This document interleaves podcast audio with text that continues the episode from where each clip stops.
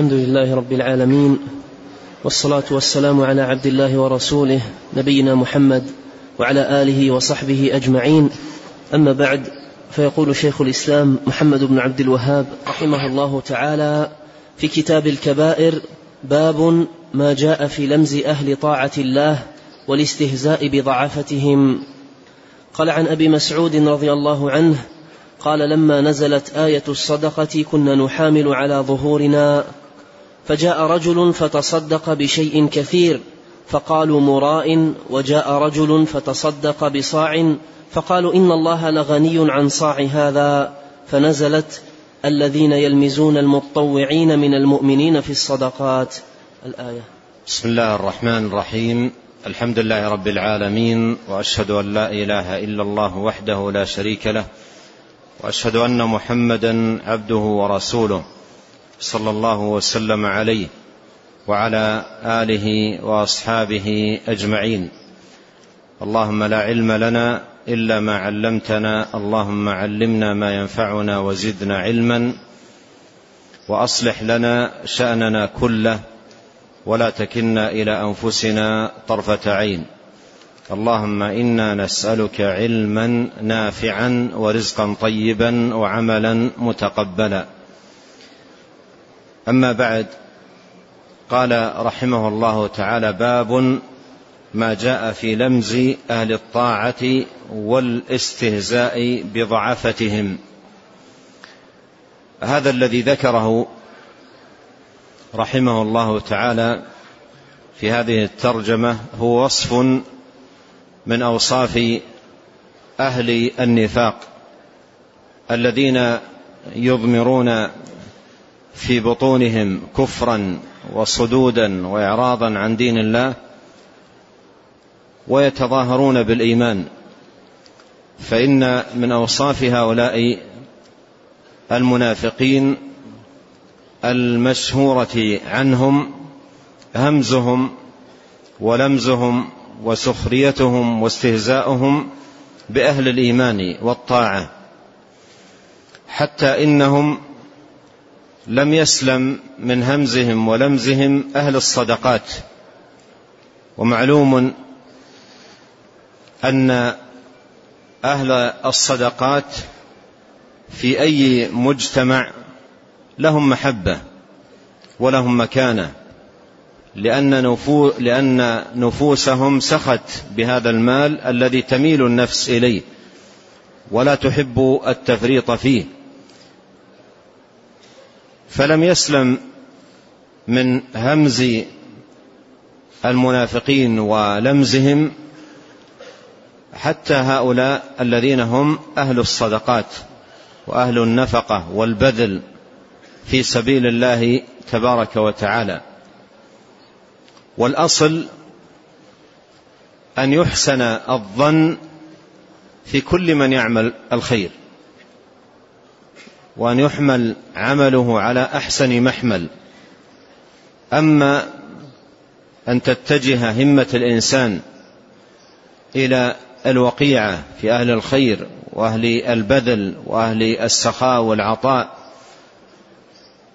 وأن يتجه إلى الطعن فيهم والانتقاص منهم والازدراء لهم واتهامهم حتى في نياتهم. أنه لم يفعل ذلك إلا رياء أو لم يفعل ذلك إلا شهرة أو لم يفعل ذلك إلا لكذا ولكذا من أمور هي تتعلق بالقلوب ولا يطلع عليها إلا علام الغيوب سبحانه وتعالى. فهذا كله من الأوصاف التي هي من شعب النفاق وليست من شعب الإيمان من خصال أهل النفاق وليست من خصال أهل الإيمان.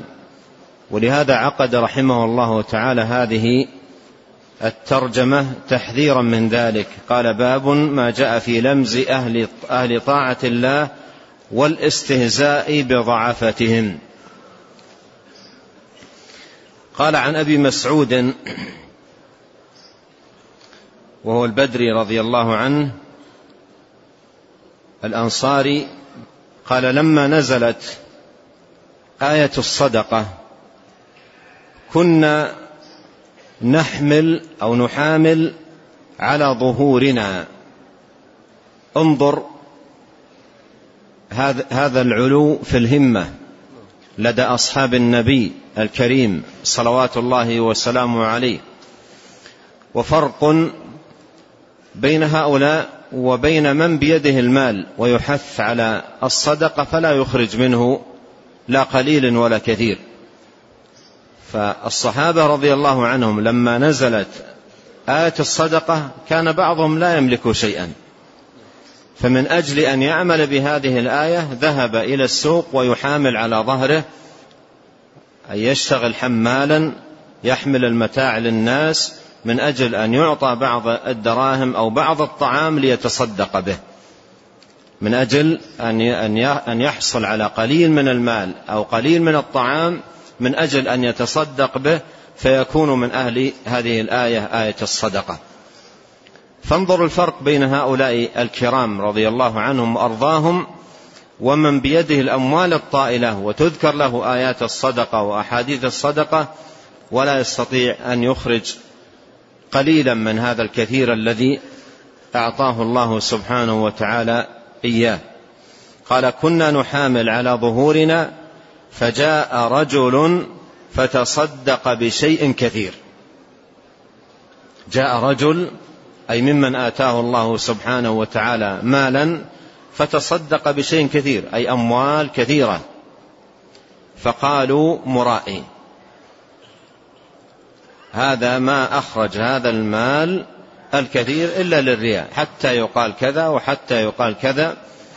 ومعلوم أن كلمة مرائي هذا دخول في النية ونية العبد بينه وبين الله وليس للناس إلا الظاهر.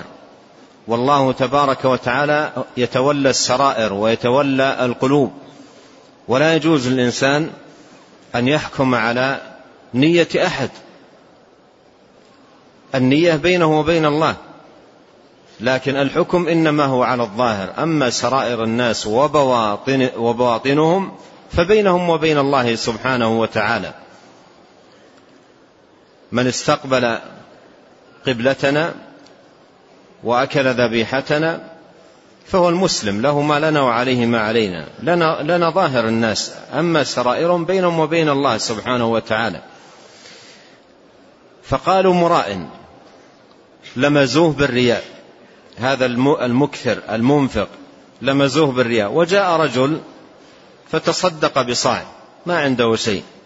وربما يكون هذا الصاع حصله من أين؟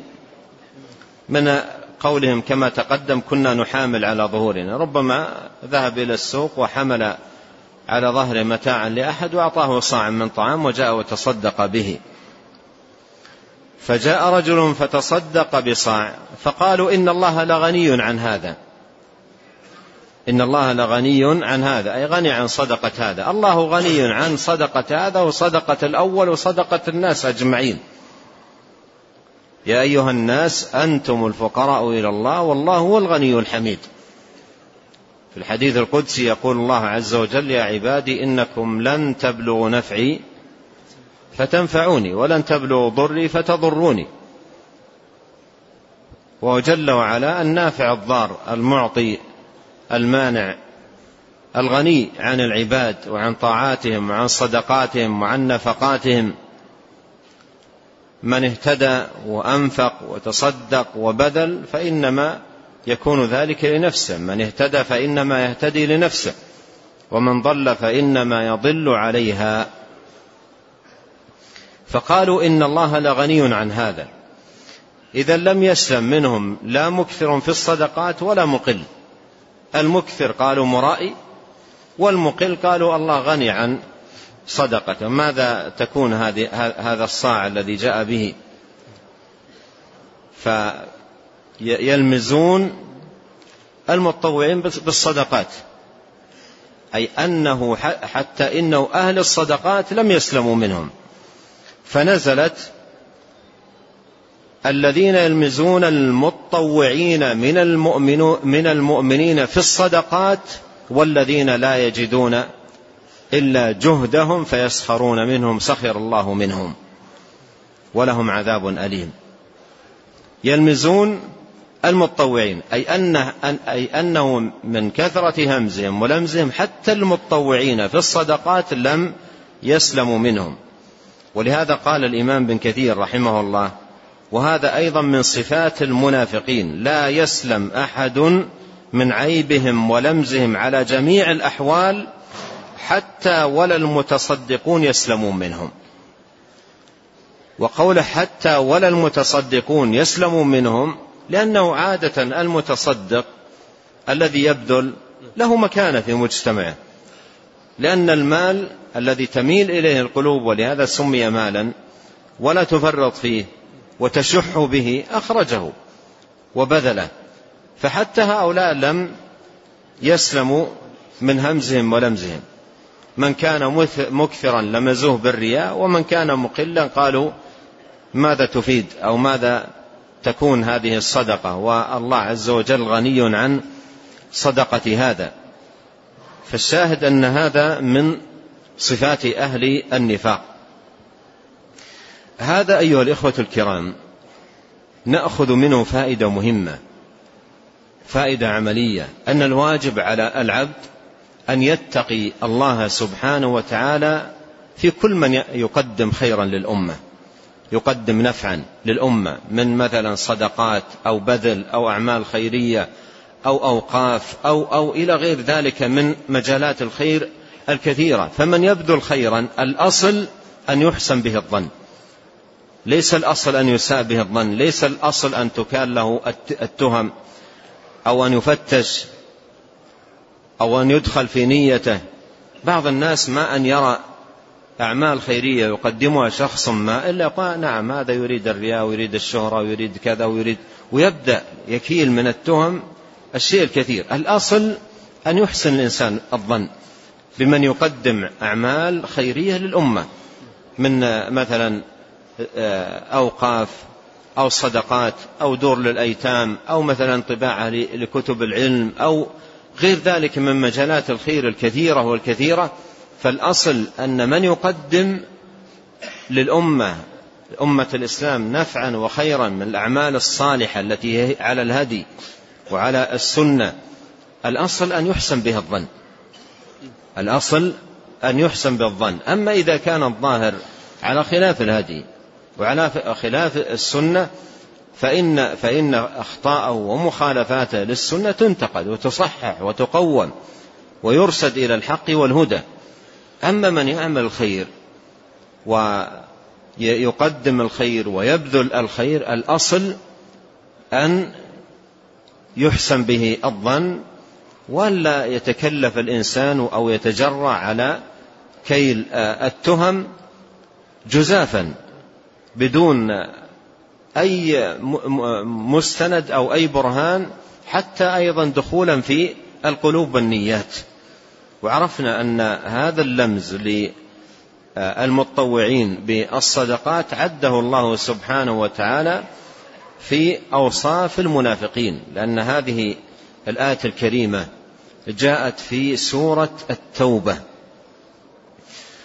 وسورة التوبة تعرف بالفاضحة والمبعثرة لأنها فضحت المنافقين وهتكت سترهم وكشفت مخازيهم وعرت مساوئهم فضحتهم فضحا.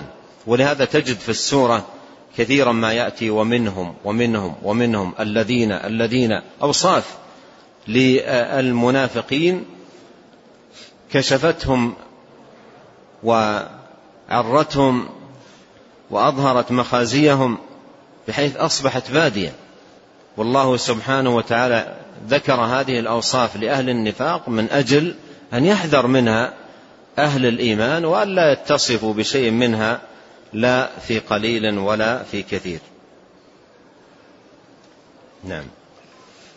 قال رحمه الله تعالى باب الاستهزاء.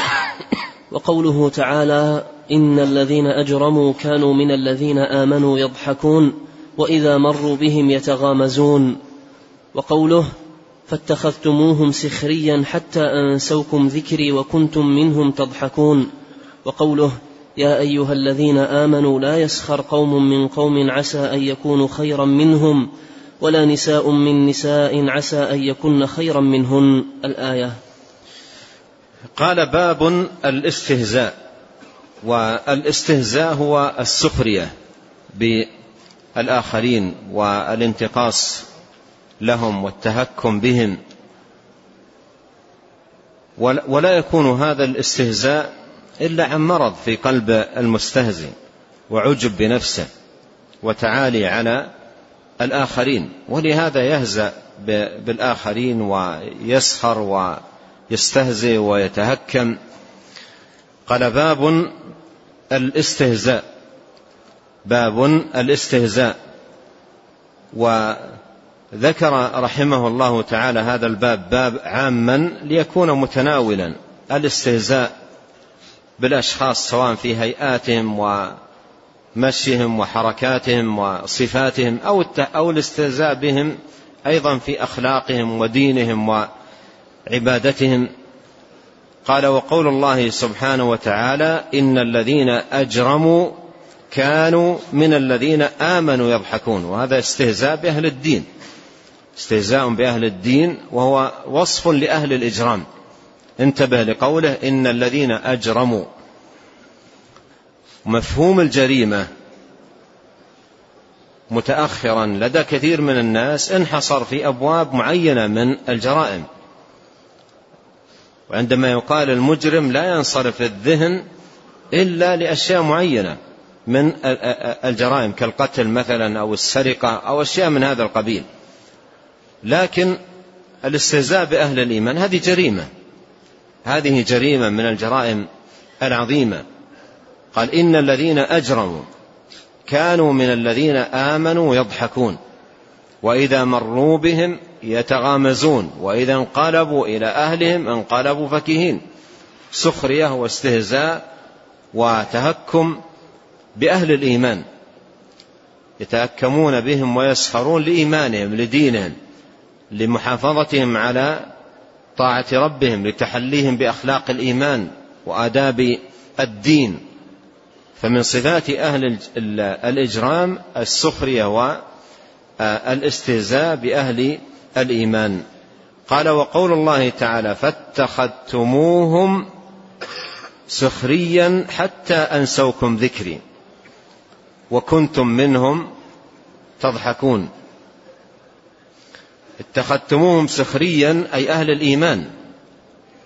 منهم تسخرون وبهم تستهزئون وتضحكون وتتهكمون. فكانت عقوبة هؤلاء أن أصبح أهل الإيمان في ذلك اليوم يوم لقاء الله سبحانه وتعالى هم الفائزون وهؤلاء ليس لهم إلا النار لسخريتهم بأهل الإيمان وصدودهم عن دين الله تبارك وتعالى. فاتخذتموهم سخريا حتى أنسوكم ذكري وكنتم منهم تضحكون.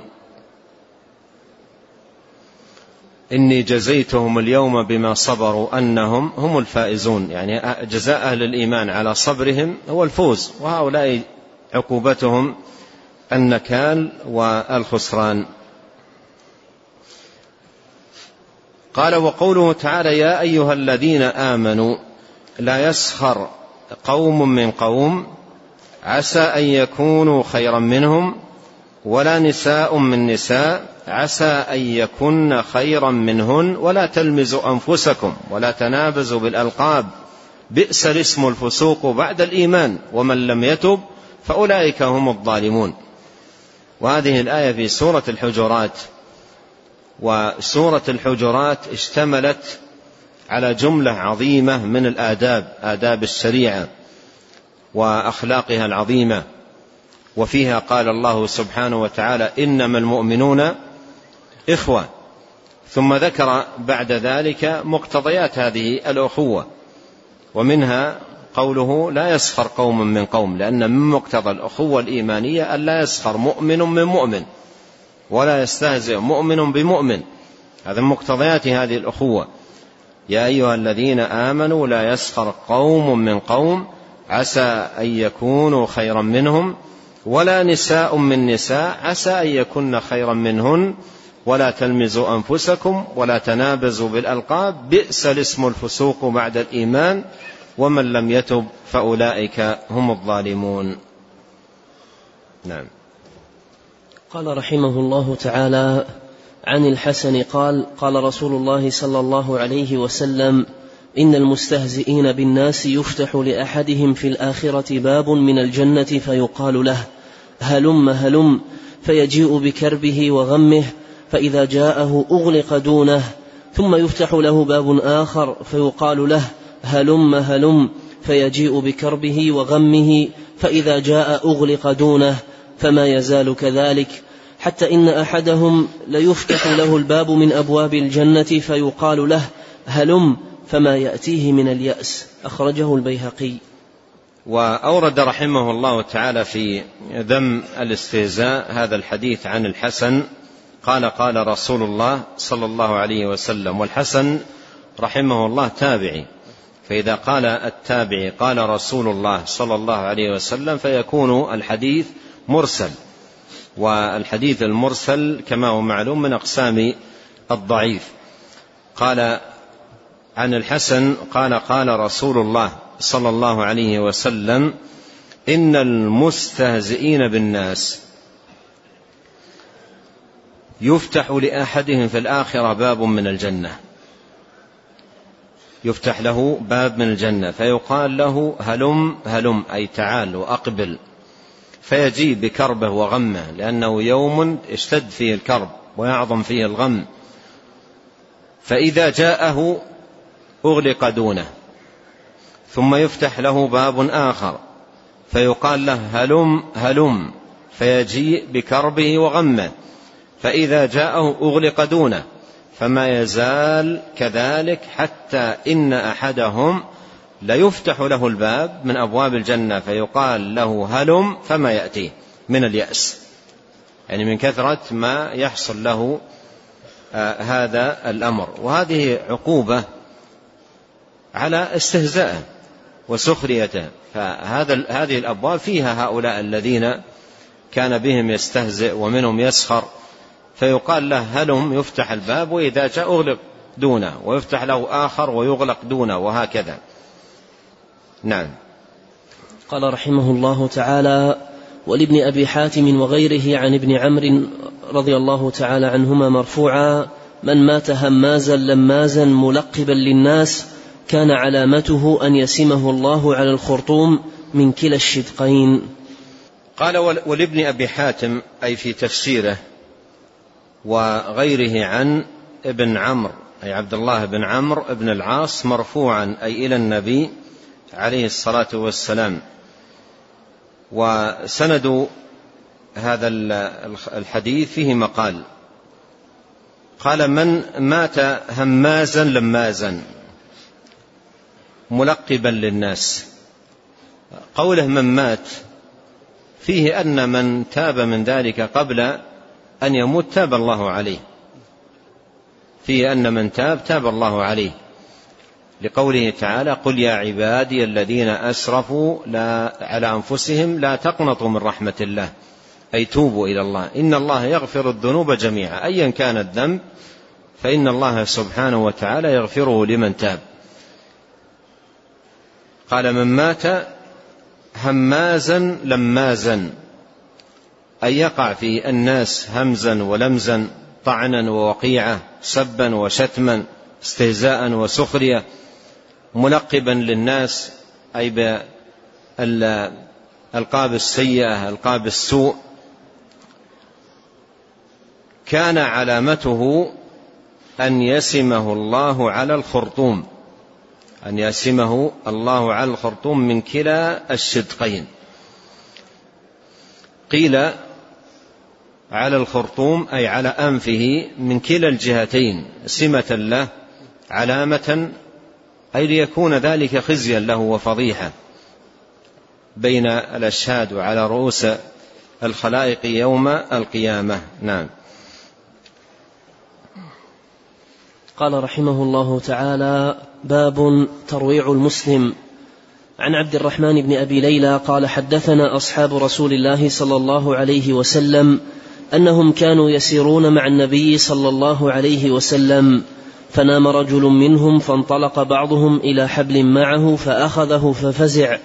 فقال رسول الله صلى الله عليه وسلم لا يحل لمسلم أن يروع أخاه.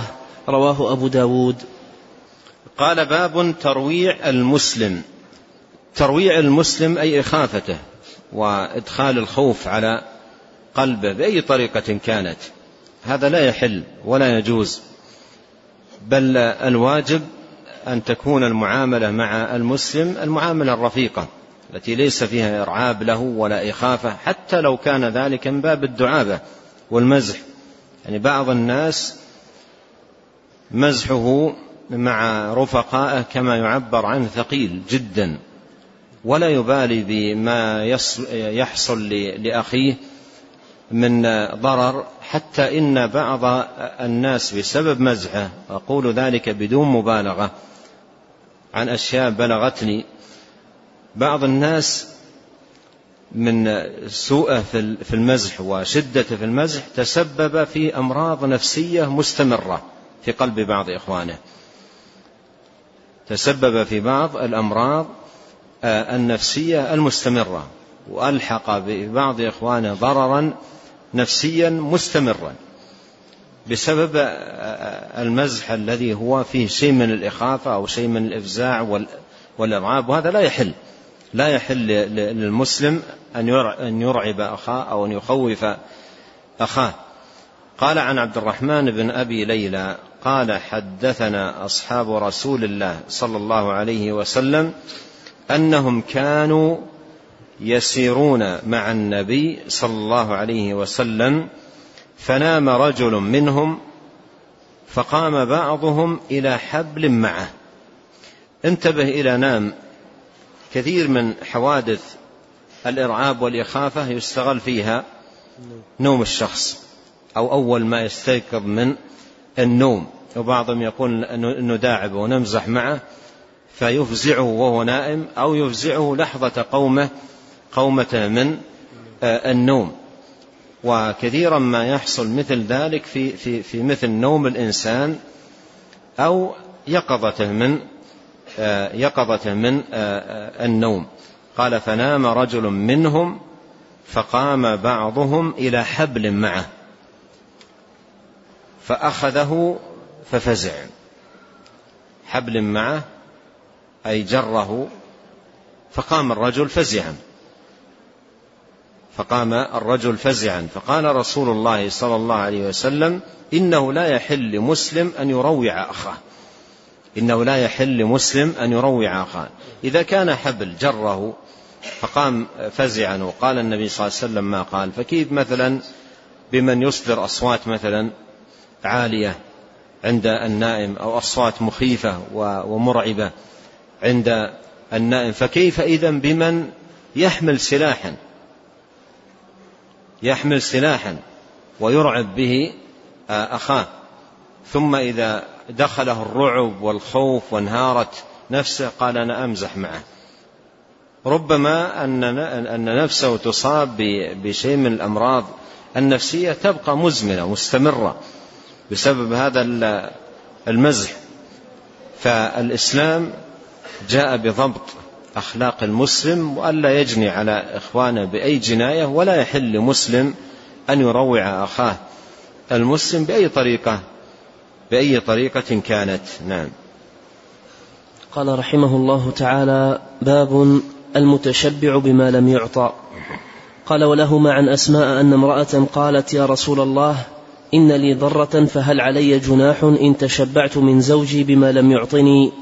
فقال المتشبع بما لم يعط كلابس ثوب زور قال باب المتشبع بما لم يعطى.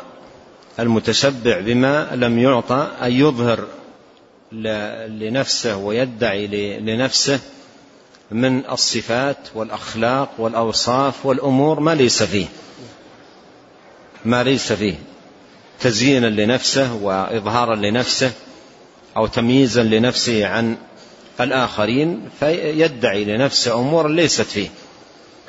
أنه فعل وأنه فعل وأنه متصف بكذا وأن عنده كذا من أمور ليست فيه ليظهر نفسه على آه، الآخرين. يقال متشبع بما لم يعطى. متشبع أي من الأوصاف والخصال والخلال بما لم يعطى أي بما ليس من صفاته ولا من خلاله. قال ولهما أي البخاري ومسلم عن أسماء أي بنت أبي بكر رضي الله عنهما زوجة الزبير بن عوام رضي الله عنه أن امرأة أن امرأة قالت يا رسول الله إن لي ضرة إن لي ضرة. والضرة هي الزوجة على الزوجة. ويقال لها أيضا علة. يقال لها علة. نحن الأنبياء أبناء علات. يقال لها علة لأن العل هو الشرب والنهل. فإذا أخذ زوجة على زوجة زوجته يقال له يقال لها علة. وإن كان بعض الزوج الزوجات يكسرن العين يقولون علة. فالزوجة على الزوجة يقال لها ضرة. يقال لها ضرة. ويقال لها ذلك لأنها زاحمت الزوجة الأولى في شيء من حظها من آه، الزوج. مع أن هذا هذه المزاحمة لو فكرت المرأة فيها مصلحة لها ومصلحة للزوجة الثانية ومصلحة للمجتمع المسلم. مصلحة للمجتمع المسلم ولا سيما إذا كان عدد النساء أكثر من الرجال. إن بقي أكثر نساء المجتمع بدون أزواج حصل فساد وشر عظيم ففي صلاح لها صلاح لها. وعدد أهل العلم جملة من المنافع التي تحصلها الزوجة الأولى بوجود الثانية. وفيه منفعة للزوجة الثانية وفيه منفعة للمجتمع فتقول إن لي ضرة فهل علي جناح إن تشبعت من زوجي بما لم يعطني؟ من باب المنافسة بسبب الغيرة بين الزوجات. تقول هل علي جناح هل علي إثم أو خطأ إن تشبعت من زوجي بما لم يعطني؟ يعني إذا كنت إذا جلست مع ضرتي الزوجة الأخرى وقلت له إن, إن لي في قلب محبة عظيمة ويعطيني كذا ودائما يمدحني بكذا ويصفني بكذا بأشياء ليست موجودة. من باب المنافسة و الغيرة التي بين الزوجات. تقول إن لي ضرة فهل علي جناح إن تشبعت من زوجي بما لم يعطني. فقال عليه الصلاة والسلام المتشبع بما لم يعط كلابس ثوبي زور. المتشبع بما لم يعطى كلابس ثوبي زور. وثوب الزور على ظاهره يلبس آه، إنسانا ثوبا ليس له. يتظاهر به أنه مثلا من الأثرياء أو من الأغنياء أو من ذوي الأموال وهو ليس له وإنما يلبسه زورا للتظاهر به أمام الناس ثم عن قريب يسحب منه ويأخذه أهله فهذا يسمى ثوب زور يتظاهر به صاحبه وليس من أهله وليس آه، من زينته ولا من لباسه ولكنه يأخذه وقتا محددا ليتظاهر به. كلابس ثوب زور أي متظاهرا به. فكذلك من يتظاهر بأمور ليست من من أوصافه هو شبيه بمن كان لابسا ثوبي زور نعم. قال رحمه الله تعالى باب التحدث بالمعصية. ولهما عن أبي هريرة رضي الله عنه مرفوعا كل أمتي معافى إلا المجاهرين. وإن من المجاهرة أن يعمل الرجل عملا بالليل ثم يصبح وقد ستره الله عليه فيقول يا فلان عملت البارحة كذا وكذا وقد بات يستره ربه وأصبح يكشف ستر الله عليه. قال باب التحدث بالمعصية. التحدث بالمعصية هو المجاهرة المجاهرة بالإثم والخطيئة. التحدث بالمعصية هو المجاهرة بالإثم والخطيئة. أن يبيت الإنسان وقد ستره الله سبحانه وتعالى بذنبه ثم يهتك ستر الله إذا أصبح.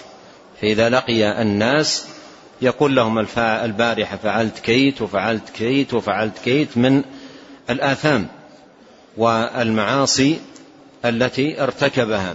سواء أعلن ذلك في محيط رفقائه أو إعلانا عاما غير مبال فهذا يسمى مجاهر.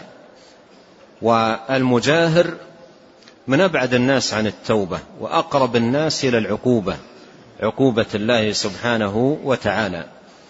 والله عز وجل يقول لا يحب الله الجهر بالسوء فالمجاهرة خطيئة عظيمة وجرم فوق الجرم الأول الذي هو الذنب. الذنب قد يكون الإنسان غلبته نفسه فارتكب ذنبا. أما المجاهر ليس الأمر مجرد ارتكاب ذنب ووقوع في خطيئة وإنما افتخار بالذنب وإبراز للذنب وإظهار له بين الناس. وهذا إنما يكون عن مراغمة ومعاندة لشرع الله سبحانه وتعالى وافتيات على شرع الله سبحانه لا يكون ذلك إلا من معاند. لا يكون إلا من معاند في مراغمة للشرع ومعاندة لشرع الله سبحانه وتعالى. قال ولهما أي البخاري ومسلم عن أبي هريرة رضي الله عنه مرفوعا كل أمتي معافى إلا المجاهرين. كل أمتي معافى أي قريب من العافية والتوبة والمغفرة.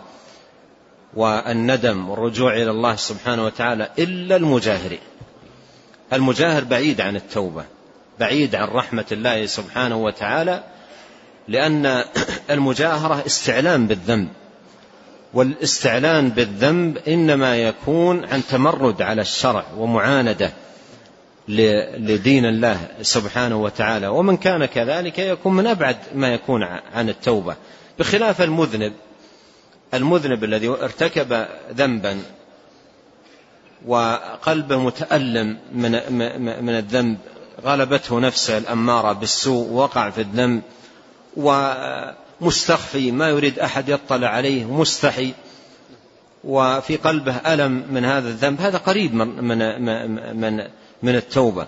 لكن الشخص الذي يقع في الذنب ويستعلم به ويشره ويذكره ويتحدث به للناس هذا بعيد لأنه لم يكن لم يقتصر الأمر على الذنب وإنما هو ذنب ومعاندة واستعلان ب ب بالذنب والخطيئة. ويجتمع في من كان كذلك. أولا أنه هتك ستر الله عليه. هتك ستره الله. وقع بالذنب وستره الله فقام عندما أصبح وهتك ستر الله عليه. هتك ستر الله عليه. الأمر الثاني أنه بهذا الهتك لستر الله يهيج المعصية ويحركها في في الناس ويشيعها في المجتمع. فإذا حدث من من من هم ضعاف الإيمان أو في إيمانهم ضعف بأنه صنع وصنع وفعل تكون هذه دعاية للباطل وتحريك للباطل وتهييج النفوس الضعيفة لفعل الباطل إضافة إلى الجرم الذي ارتكبه أو الذنب الذي وقع فيه. قال وإن من المجاهرة وإن من المجاهرة من للتبعيض أي أن المجاهرة لها صور من صورها أن يعمل الرجل عملا بالليل عملا أي ذنبا خطيئة ثم يصبح وقد ستره الله أي لم يطلع أحد من الناس على ذنبه فيقول يا فلان عملت البارحة كذا وكذا وقد بات يستره ربه وأصبح يكشف ستر الله عليه. وأصبح يكشف ستر الله عليه. فهذا من المجاهرة بالمعصية. والأصل في العبد أن يجاهد نفسه ألا تقع في الذنب. إن غلبته نفسه ووقع في الذنب يستتر بستر الله. ويسأل الله أن يغفر له وأن يتوب عليه. أما أن يصل إلى هذا الحد والاستعلام بالذنب والمجاهرة به فهذا جرم خطير وذنب وخيم وأهله من أبعد الناس عن المعافاة. كما قال نبينا عليه الصلاة والسلام كل أمتي معافى إلا المجاهرين. نعم. قال رحمه الله تعالى باب ما جاء في الشتم بالزنا عن أبي هريرة رضي الله عنه مرفوعا من قذف مملوكه بالزنا يقام عليه الحد يوم القيامة إلا أن يكون كما قال. قال رحمه الله تعالى باب ما جاء في الشتم بالزنا. الشتم آه، بالزنا أي آه، الاتهام به والوصف به ما جاء في الشتم بالزنا. والشتم بالزنا نوع من الشتم. يعني بعض بعض الناس آه، عندما يغضب من آخر يشتمه بهذا يشتمه بهذا. إما يقول له يا, يا, يا فاعل أو يا الفاعل لكذا أو يا ابن الفاعل لكذا أو نحو ذلك. فهذا يسمى شتم بالزنا. فهذا يسمى شتم بالزنا. قال عن أبي هريرة رضي الله عنه مرفوعا من قذف مملوكه بالزنا يقام عليه الحد يوم القيامة. من شتم مملوكه من قذف مملوكه بالزنا يقام عليه الحد يوم القيامة إلا أن يكون كما قال. أي إلا أن يكون المملوك كما قال سيده فإنه لا يقام عليه الحد لأنه رماه بما هو وصف له. وبما يعلم أنه وصف له وهو وصف له فلا يقام عليه. لكن في آه، الدنيا في في في في, في الدنيا لا يقام آه، الحد آه، على على الحر بالعبد برميه. وإنما يقام يوم القيامة. يقام يوم القيامة كما في هذا الحديث. قال يقام يوم القيامة عليه الحد. لماذا؟ لأن يوم القيامة ما في أحرار وعبيد يوم القيامة يستوي الناس. يستوي الناس ليس هناك أحرار وعبيد. ينتهي ذلك ولا يكون هناك أحرار وعبيد وإنما يستوي الناس في ذلك. فيقام عليه الحد يوم القيامة. وهذا مما يقوي قول أهل العلم في أن الحر لا يقام عليه الحد بالعبد. فإن النبي صلى الله عليه وسلم قال هنا من قذف مملوكه بالزنا يقام عليه الحد يوم القيامة إلا أن يكون كما قال أي إلا أن يكون فعلا آه، قد وقع في الأمر الذي رماه به. نعم. قال رحمه الله تعالى باب النهي عن تسمية الفاسق سيدا. قال عن بريدة مرفوعا قال قال رسول الله صلى الله عليه وسلم لا تقولوا للمنافق سيد فإنه إن يك سيدا فقد أسخطتم ربكم. رواه أبو داود بسند صحيح. قال باب النهي عن تسمية الفاسق سيدا أي من عرف بالفسق وعرف بالفجور عرف بالإجرام عرف بالسوء. لا يقال له سيد لأن لقب لأن هذا اللقب يعني التقدمة لأن السيد هو المقدم على غيره. السيد هو المقدم الذي له التقدمة وله المكانة على غيره فيقال له سيد. والسيادة التي تطلق على على الإنسان سيادة نسبية سيادة نسبية. لكن هذه السيادة النسبية لا لا يجوز أن تطلق على فاجر أو على فاسق. قال عن بريدة مرفوعا قال قال رسول الله صلى الله عليه وسلم لا تقولوا للمنافق سيد.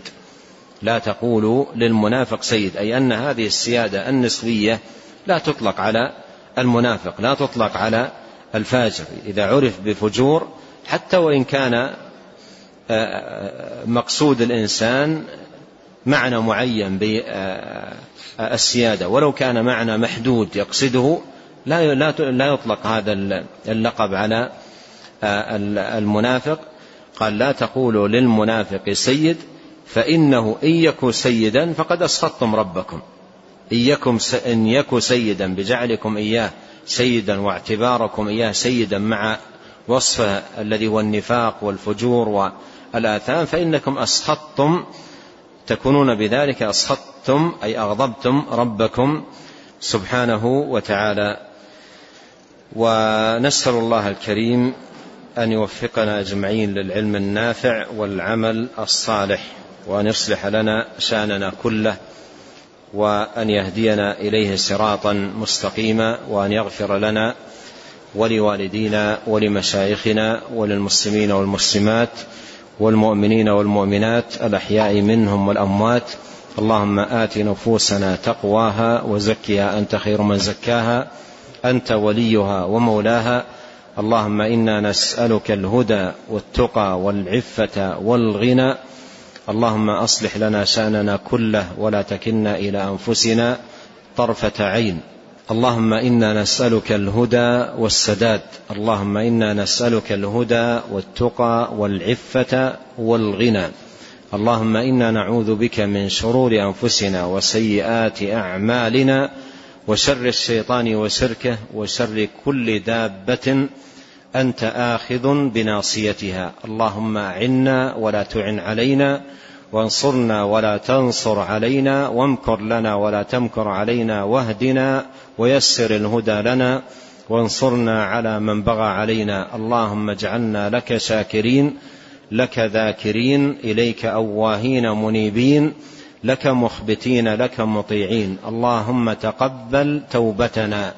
واغسل حوبتنا وثبت حجتنا واهد قلوبنا وسدد ألسنتنا واسلل سخيمة صدورنا. اللهم إنا نسألك الثبات في الأمر والعزيمة على الرشد ونسألك موجبات رحمتك وعزائم مغفرتك ونسألك شكر نعمتك وحسن عبادتك ونسألك قلبا سليما ولسانا صادقا ونسألك من خير ما تعلم ونعوذ بك من شر ما تعلم ونستغفرك مما تعلم إنك أنت علام الغيوب.